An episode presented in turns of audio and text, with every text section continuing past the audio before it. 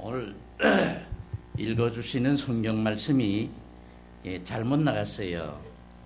그래서 제가 성경 말씀을 다시 예, 본문을 찾아서 여러분들과 교독하려고 합니다.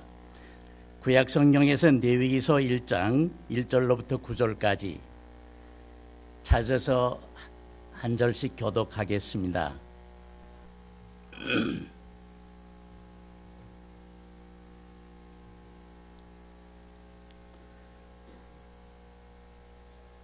제가 먼저 일절을 읽습니다. 여호와께서 회막에서 모세를 부르시고 그에게 일러 가라사대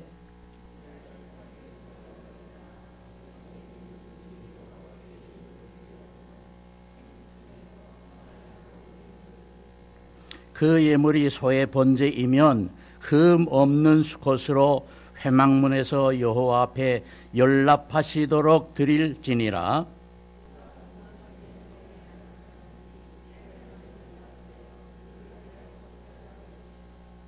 그는 여호와 앞에서 그 수송아지를 잡을 것이요. 아론의 자손 제사장들은 그 피를 가져다가 회막문 앞 단 사면에 부릴 것이며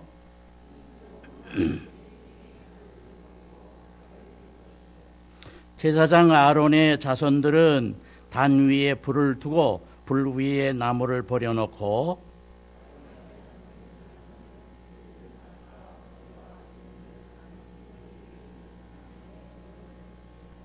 같이 읽겠습니다. 그 내장과 정갱이를 물러 씻을 것이요 제사장은 그 전부를 단 위에 불살라 번제를 삼을지니 이는 화제라 여호와께서 향기로운 냄새니라. 아, 우리 한 목사님께서 어, 아틀란타의 세미나에 참여하게 되신다고 어, 그러면서 부탁을 해와서 제가 그저 이 한 예, 목사님 돕는 의미에서 이 시간에 서기로 했습니다. 아, 우리는 이런 시간을 일러서 땜질한다 그럽니다. 그래서 땜질하러 나왔습니다. 예, 오늘 본문의 말씀을 어, 의지해서 하나님이 기뻐하시는 예배라 그런 주제로 말씀을 드리려고 생각을 합니다. 하나님께 예배 드리는 자들은 우리가 하나님 앞에 시간마다 예배를 드리는데 하나님이 기뻐하시는 예배가 있고 또 하나님이 기뻐하지 아니하시는 예배가 있다. 그렇게 분리를 해 주십니다. 우리가 예배라고 하는 것은 하나님 앞에 경배를 드린다. 경배라고 하는 것은 내 마음과 내 정성과 고마움을 다 묶어서 엎드려 절하는 것을 일러서 경배라. 그렇게 말하겠습니다. 우리가 하나님 앞에 경배를 드리는 예배라고 하는 것은 에, 그 내위기서에 본다고 하면은 하나님 앞에 제사 드리는 제사의 법을 모세를 통해서 가르쳐 주셨습니다. 그러나 모세를 통해서 제사법에 대한 것을 가르쳐 주시기 이전에도 훨씬 전부터 어, 하나님 앞에 제사를 드리고 하나님 앞에 예배 드리는 그 전통이 계속해 이어져 내려왔습니다. 우리가 구약 성경에 본다면은 하나님 앞에 제사 드리는 제사법에 대한 것이 몇 가지가 있는데 그 내위서에 내위서에 본다고 하면은 큰 제사가 아, 오늘 본문에 나타나 있는 대로 보면은 번제라고 하는 것이 있고 그다음에는 소제라고 하는 것이 있고 그다음에는 에, 속죄제라고 하는 것이 있고 그다음에 속건제라고 하는 것이 있고 화목제라고 하는 제사가 있다. 이게 이제 구약 성경에 하나님이 가르쳐 주시는 제사법의 요건이 되어지는 것입니다. 오늘 우리가 드리는 예배는 이 구약 성경에서 가르쳐 주시는 제사법의 그 긴 해에서 하나님 앞에 드리는 예배를 드리는 예배가 하나님이 받으실 만한 예배라 그렇게 우리가 교훈을 받습니다.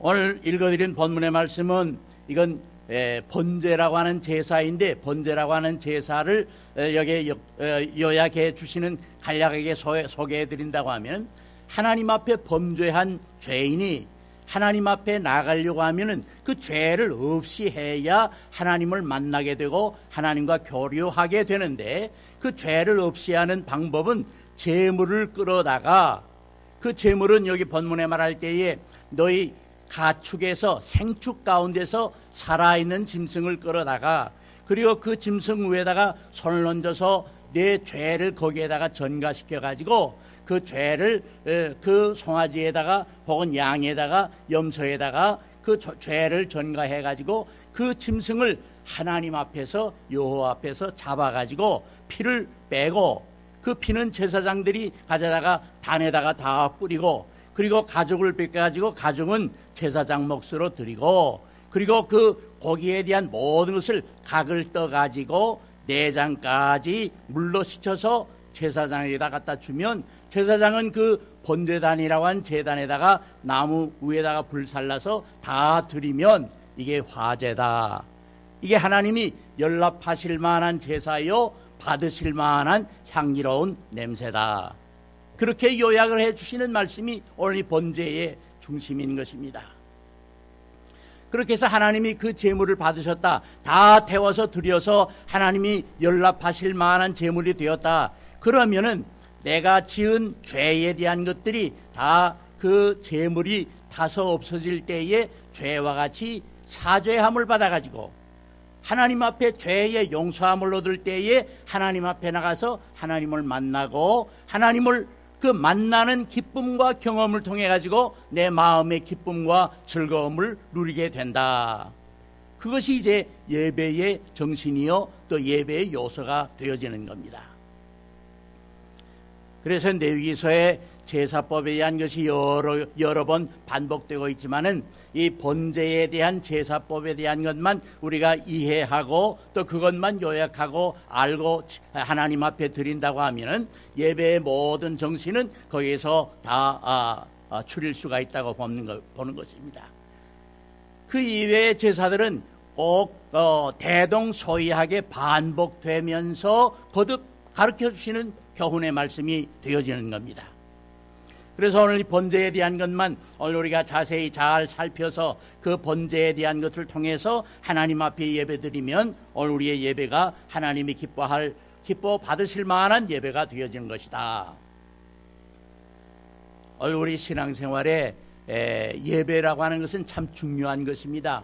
오늘 우리가 이 하나님 앞에 드려질 만한 받으실 만한 예배가 없다고 하면 오늘 우리의 죄 사함이 없고 죄 사함이 없을 때에는 하나님과 만남이 없고 하나님과 만남의 경험과 하나님과 만남에 대한 그러한 그 어, 감격이 없다고 하면 우리의 신앙에 변화가 없습니다. 그래서 우리가 이 예배를 통해서 우리의 신앙이 성숙하고 우리의 신앙이 성장하고 우리의 신앙이 성화되어지는 과정이 예배를 통해서 이루어지게 되는 것입니다. 오늘 우리는 하나님이 받으실 만한 예배를 드리지 못하면 내가 사죄함을 받을 수가 없고 사죄함을 받지를 못할 때에는 하나님과 만남을 만날 수가 없습니다. 하나님과 만남의 신앙생활이 하나님의 만남에 없는 신앙생활이라고 하는 것은 우리의 신앙은 헛것이요 죽은 것이요 그 어, 외식적이요 어, 형식적인 것이 되어지게 되는 결과가 되어지게 된다는 것입니다. 그래서 오늘 본문에 주시는 말씀을 통해서 배경으로 삼고 하나님이 받으실 만한 예배가 어떠한 것이겠는가? 본문에 의해서 추린다고 하면 예배의 요소는 간략하게 세 가지로 요약할 수가 있습니다. 첫째는 하나님이 말씀하시는 대로 하나님이 명하시는 대로 드리는 예배.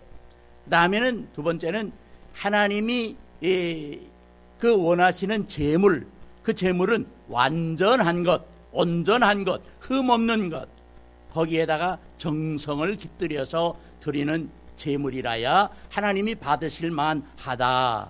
그렇게 소개를 합니다.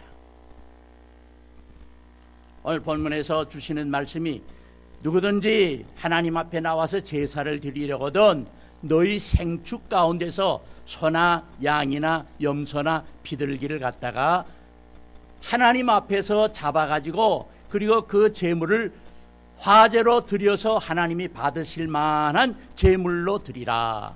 그렇게 소개를 합니다. 그래 하나님이 말씀하시는 그 말씀에 따라서 순종하면서 드리는 제사가 이게 바로 믿음의 제사입니다. 여러분들이 얘기하는데 믿음이라고 하는 게 뭐냐? 믿음이라고 하는 것은 하나님의 말씀을 따라서 순종하고 살아가는 삶이 믿음입니다.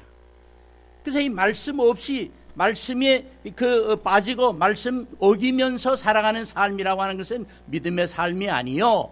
제사를 드릴 때에 예배를 드릴 때에 하나님이 명하시는 명령 어기고 명령 말씀 없이 말씀을 무시하고 드리는 제사라면 그 제사는 드려질 수 없는 연락받을 수가 없다고 하는 얘기입니다.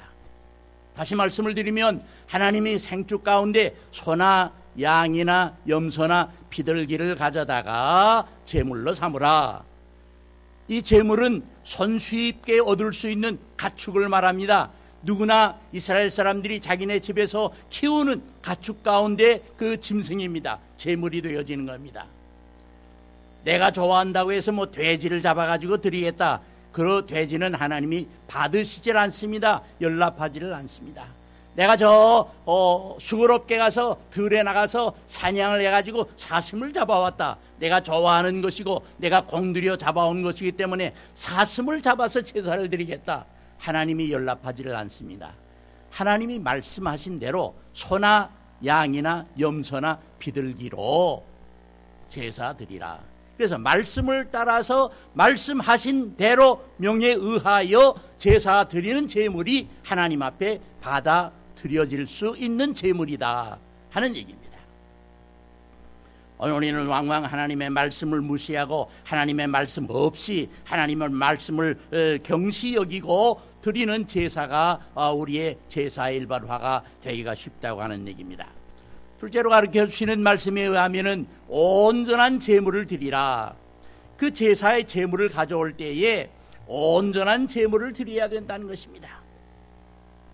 온전하다고 하는 것은 제물을 끓여왔을 때에 제사장이 보고 이게 힘, 흠이 있느냐, 흠이 없느냐, 이런 것을 다 살펴가지고 제사장이 이 제물은 온전하다 인정을 해야 그 인정을 받고 드리는 제물이라야 그 제사가 아, 하나님 앞에 드려질 수 있는 온전한 제사가 되어진다는 겁니다. 여러분들 말라기서 1장 8절 이하에 보게 되면은 그 하나님이 이스라엘 백성들에게 너희들이 가져온 재물 그 눈 멀고 다리 절고 병들고 꼬리 빠진 그런 재물을 가져왔는데 만군의 여호와가 그 예물을 받겠느냐? 그런 예물을 너희 군주에게 갖다가 바쳐봐라. 그 군주가 그것을 달갑게 연락하겠느냐? 그렇게 책망을 하면서 이스라엘 백성들에게 그러한 흠 있는 재물 가져온 거 나는 너희 손으로 드리는 그런 재물 받지도 않을 거다. 그렇게 이스라엘 백성들에게 호되게 책망하는 말씀을 우리가 읽을 수가 있습니다. 그래서 우리가 온전한 것, 완전한 것을 드려야 된다는 겁니다. 오늘 우리의 예배에서 온전하고 완전한 예배라고 하는 것은 하나님 앞에 드려지는 예배 시간을 우리가 비교해서 생각해 볼 수가 있습니다. 한국 교회는 여기 오른편에 이렇게 십자가가 달려 있는 쇠종이 있습니다. 목사가 나와가지고 종을 땅땅 치면서 이제부터 마음을 묶어서 경건하게 예배드리겠습니다. 그러면은 한국에 그 정문호 목사라는 사람이 있는데 산정원 교회 그 후암동에 있는 산정원 교회 목회하다가 용산에 있는 신용산 교회에 와서 목회를 하는 사람입니다. 근데 신용산 교회에 와서 목회를 할 때에 종소리를 땅땅 치고 나서 이제부터 그러면은 저 안내하던 집사람들이 안내석에서 다 들어와서 안에 들어와 자리를 잡아야 되고 그다음에 안내하던 사람은 문을 다 닫아 걸어 가지고 그 뒤에 오는 사람들은 들어오지도 못하게 한다는 겁니다. 이게 예배 시작을 시작부터 축도가 끝나는 그 시간까지 문을 아예 열지도 못하게끔 하고 움직이지 못하게 하는 것이 이게 온전한 예배다. 여러분들이 아마 이런 얘기 들어보셨는지 모르겠습니다. 그 평양의 산정현 교회에 목회하시던 주기철 목사님이 그 교회의 그 어, 른 어른이 되시는 조만식 장로님이 예배 시간이 조금 늦었다고 합니다. 그래 이 주기철 목사님이 지금 조만식 장로가 예배 시간이 조금 늦어가지고 미안한 마음을 가지고 머리를 숙이고 이렇게 터벅터벅 걸어서 그 맨 앞자리 자기가 늘 앉던 자리에 와서 앉으려고 들어오는데 이 주목사님이 강단에서 가지고 그 조만식 장로님 거기 서시오. 호되게 명령을 했다는 겁니다. 아이 조만식 장로가 거기서 얼어붙어 가지고 거기에 자리에 섰습니다. 예배가 다 끝나도록 한 시간이 끝날 때까지 그 서서 예배를 드렸다고 하는 얘기입니다. 예배 끝난 다음에 그 조만식 장로가 아, 이, 이 주목사님한테 에, 자기의 잘못을 고백을 했다고 합니다. 목사님, 내가 늦어서 미안합니다. 아, 그 예고 없이 닥쳐온 손님을 그 보내려고 하다 보니까 이렇게 조금 늦게 왔습니다. 다시는 늦지 않도록 하겠습니다. 하는 얘기를 할 때 그 주목사님이 하시는 말씀이 예배에 늦은 것은 늦은 거예요. 이건 잘못됐어요. 잘못된 건 안 됩니다. 이게 예배의 정신이라는 겁니다. 오늘 우리는 예배에 늦으면서도 늦은 것이 잘못된 것인 줄도 모르고 우리가 지나가는 삶이라고 하면 이러한 예배는 하나님 앞에 온전한 예배라고 말할 수가 없습니다. 그래서 우리는 하나님 앞에 정성을 다하는 예배를 드려야 할 텐데 그 온전한 예배를 드리고 정성을 다하여 드려야 할 것입니다. 정성을 다한다 그러는 말은 레위기서 어 5장 7절에 주신 말씀에 본다면은 힘에 미치지 못하는 사람은 비둘기를 가져다가 제사를 드려라. 그 힘에 미치지 못한다고 하는 것은 그 사람의 생활 형편에 따라서 부요한 사람은 송아지를 잡아서 드리고 또 그 힘에 미치지 못하는 사람은 양이나 염소를 잡아서 드리고 그 양이나 염소를 잡아 드릴 만한 재산에 힘이 미치지 못하는 사람은 비둘기를 잡아서 제사를 드리라. 이게 힘에 닿는 정성스러운 예물을 드리라고 하는 말씀인 것입니다. 그런데 내가 부요한 사람인데 재물을 빌려고 하니까 송아지는 조금 아까워. 그래서 송아지는 아깝게 여겨가지고 양을 잡아서 드려. 양을 잡아 드릴 만한 실력이 있는 사람인데 양이 이게 아깝다고 생각해가지고 비둘기 한 마리 끌고 와서 제사를 드렸다. 하나님이 그 제사를 그 제물을 받으시겠냐? 말씀이 바로 그런 얘기입니다. 이사야서 1장 11절 이하에 보면은 하나님이 그 절기를 지키고 그리고 어 안식일을 지키고 대회로 모여서 그 수많은 재물을 가져오는데 그 수많은 재물을 누가 원하는 거냐? 거기에 정성이 빠져가지고 그리고 형식적인 혹은 외식적인 이란 그 재물만 갖다가 바칠 때에 하나님이 나는 그런 재물에 배불렀고 나는 그런 재물을 원치도 않는다. 그러면서 하나님이 도리어 마음에 번거로운 짐이 된다고 얘기하고 있는 것이 하나님께서 말하시는 말씀이 되어집니다. 자, 이러한 정성을 가지고 이러한 예, 그 어, 지극한 정성된 이러한 예물을 드리면서 거기에 온전한 예물을 하나님의 말씀에 의하여 같이 곁들일 때에 하나님께서 받으실 만한 예물이 하나님께서 받으실 만한 예배가 되어진다. 그러는 말씀입니다. 한국의 경우를 예드는 것입니다. 한국에서 어, 연보 드릴 때면은 우리는 mom길이 집에서 체크를 다 준비해가지고 봉투에다가 마련해가지고 오지만은 한국 사람들은 대개 예배 시간 되면은 돈 주머니를 이렇게 그 어, 지갑을 열어가지고서 5만 원짜리가 쭉 비쳐나오게 되면은 얼른 꼭대기를 눌러가지고 쑥 집어넣고 그 다음에는 만 원짜리가 얼굴을 쑥 비치면은 이것도 아깝다 이걸 눌러놓고서는 남의 앞뒤에 뒤져, 뒤져가지고 5천 원짜리가 하나 나오게 되면은 얼른 이걸 집에다 주머니에다가 저, 어, 집어넣고서 그 옷대가 온다 하면은 누가 볼까 봐서 깊숙이 쭉 집어넣는다 하는 얘기입니다. 자, 여러분들. 자, 이런 정성을 가지고 이게 하나님 앞에 헌금을 드렸다. 그런다면 하나님이 이거 받으시겠냐? 고린도후서 9장 7절에 헌금의 정신에 대한 것을 얘기하고 있습니다. 너희의 마음을 다해서 마음껏 준비해서 드리라. 거기에 인색한 마음이나 부득이한 마음이나 마지못해서 드리는 그런 헌물은 아무리 많은 것을 드렸다 그럴지라도 그런 헌물은 하나님이 원치를 않는다. 여러분들 하나님 앞에 드려질 수 있는 헌금이라 그럴지라도 11조를 먼저 드리고 그 11조 드린 다음에 그 뒤에 주일 헌금, 헌물, 그 뒤에 감사 헌금, 하나님 앞에 감사 헌금, 그 뒤에 선교 헌금, 이런 헌금들을 드리는 것이지 11조 자체를 드리지 아니하고 거기에서 자기의 이름을 붙여 가지고 주일 헌금이나 감사 헌금이나 선교 헌금이나 기타 헌금을 드린다 그러면 하나님은 그런 거는 받지 않으시겠다. 그런 얘기입니다. 그래서 이 우선순위가 바뀌면은 하나님이 연락하지를 않습니다. 여러분들 창세기 4장에 보면 아담 하와가 아, 그 아들 둘을 낳아서 가인과 아벨을 낳아가지고 가인과 아벨이 제사를 드리는 기록이 소개가 됩니다. 가인이라고 한 사람은 아담의 장남인데 농사를 짓는 사람이라. 그래서 이 가인이 농산물을 가지고 와서 제사를 드렸습니다. 아벨은 양을 치는 목축업자라 양을 끌고 와서 하나님 앞에 제사를 드렸다.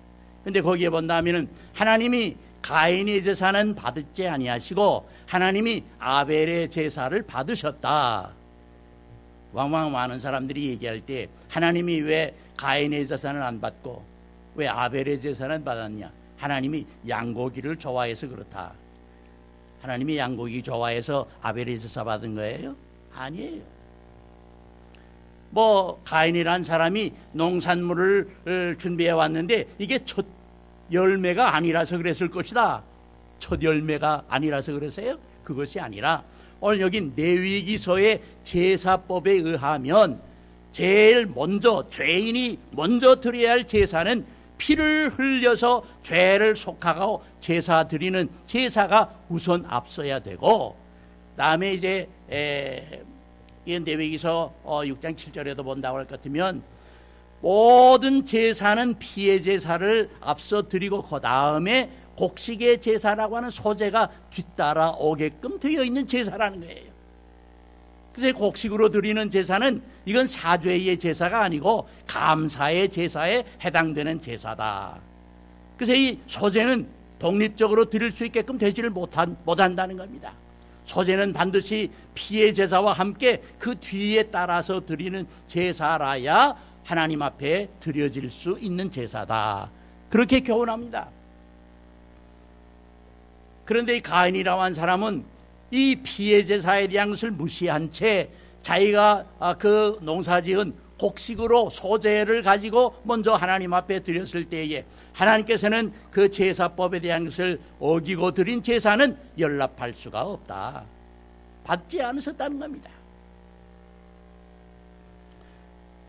이 가인과 아벨이 벌써 그 하나님 앞에 제사 드리는 그 규례에 대한 것은 자기 아버지 어머 어, 어머니가 그 아담과 하와가 에덴 동산에서 죄를 범했을 때에 무화과나무로 예, 그 치마를 해서 두르고 무화과나무 숲속에 숨었을 때에 하나님이 찾아오셨습니다.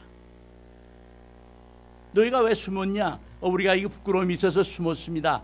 그럴 때에 그 무화과나무 잎을 제쳐버리시고 하나님이 가죽 옷으로 입혀주셨다. 근데 그 가죽 옷을 입힐 때에는 양을 잡아가지고 피를 흘려서 너희의 죄가 사했다. 그래서 죄사함을 허락하는 양의 피를 흘리고 그리고 가죽 옷으로 입혀서 죄사함을 허락했다고 하는 겁니다.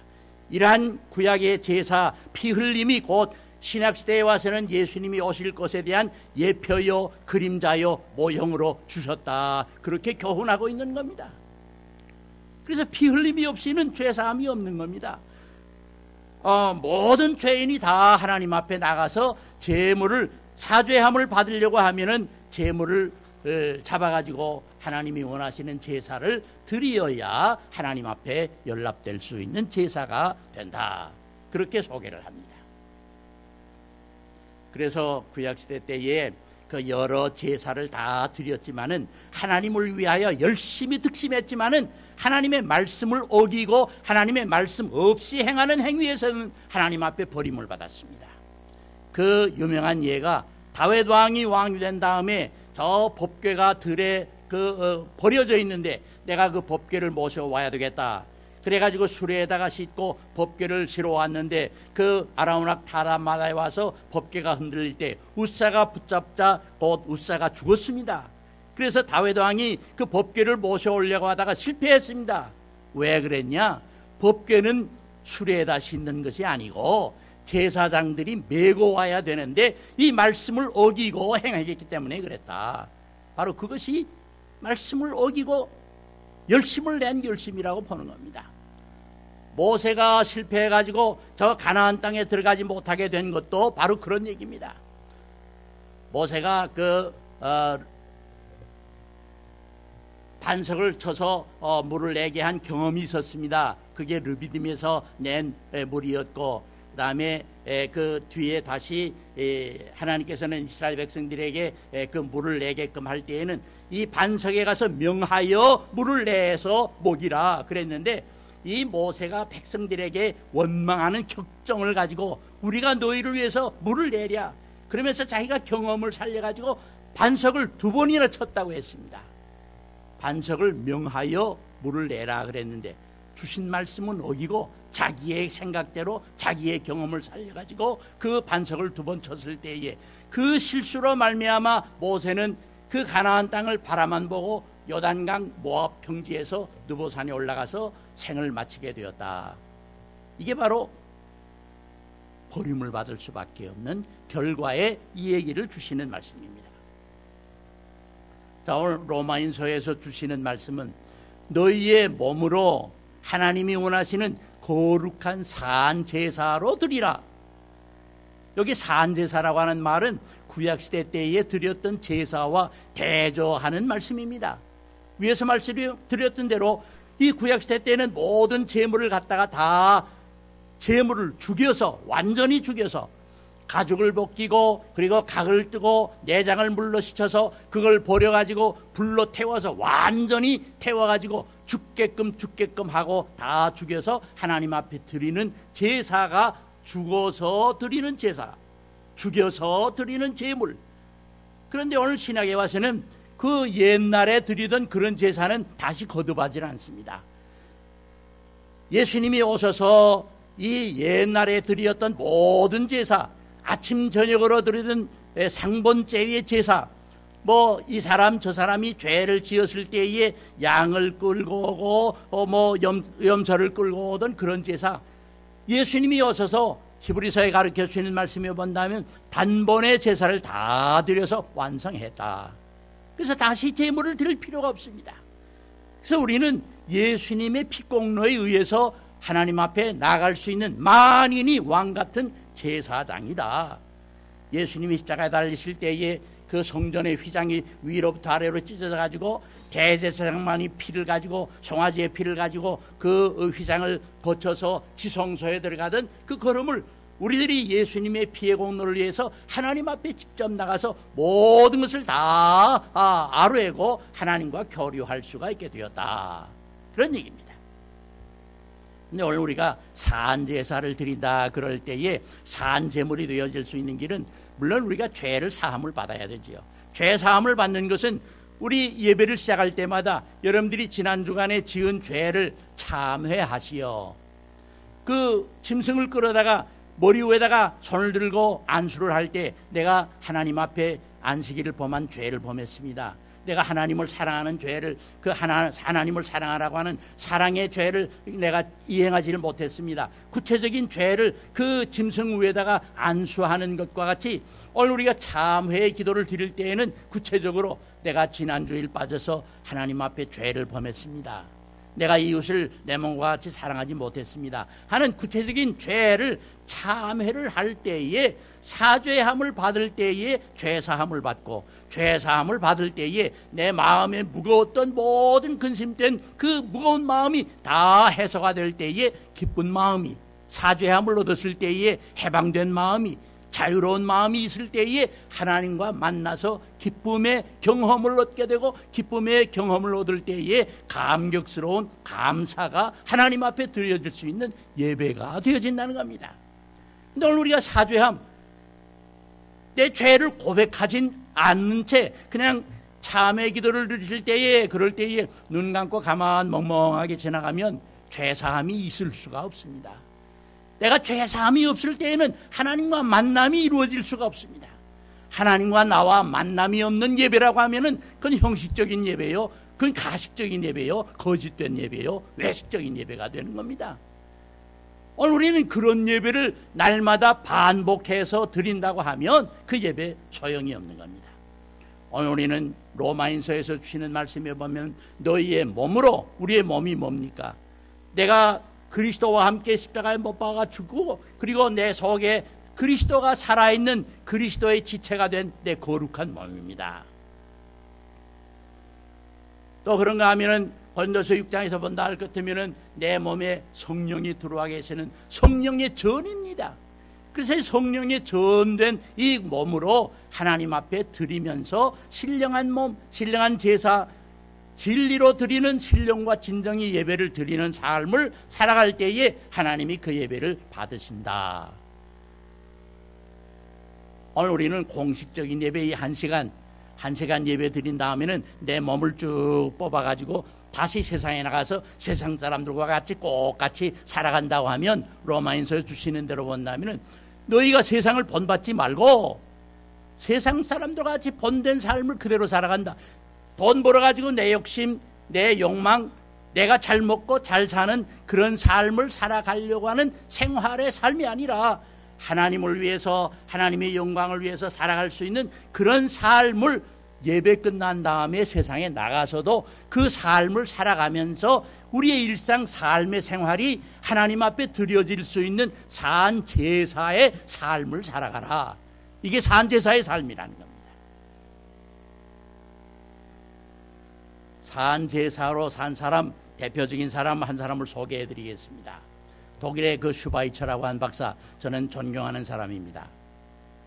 슈바이처라고 하는 그 어, 훌륭한 사람은 목사의 집안에서 태어나 가지고 25살 때에 목사가 되어서 성 니코라스 아, 교회라고 하는 교회를 목회했습니다. 그가 교회 목회를 하면서 어, 성경을 열심히 연구해 가지고 어, 신약학 박사가 되었습니다. 그래서 독일에 있는 그 어, 대학에 가서 교수가 되었습니다. 철학을 공부해 가지고 철학 박사가 되었습니다.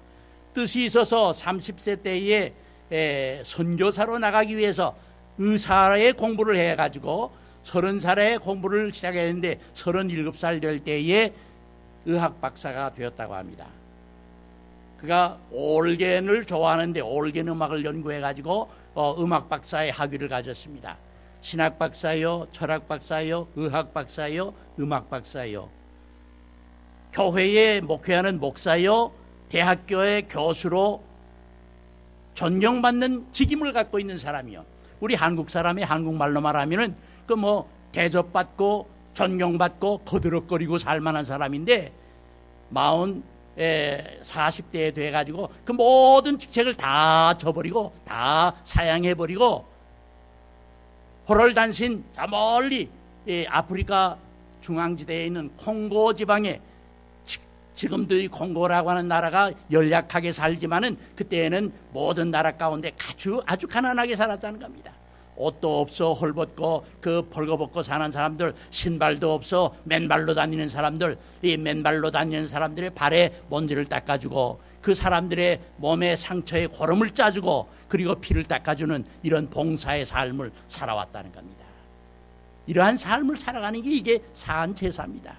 저 여러분들 다 같이 뭐 밀림 속에 나가서 다 선교사가 될 수는 없습니다.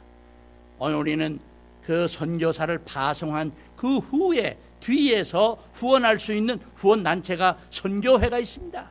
그 선교회에 동참해 가지고 내 정성의 물질을 보내고 보낼 때에 위하여 기도하고 기도하는 정성이 동참하고 합류할 때에 이러한 삶이 곧 산 제사의 삶이다.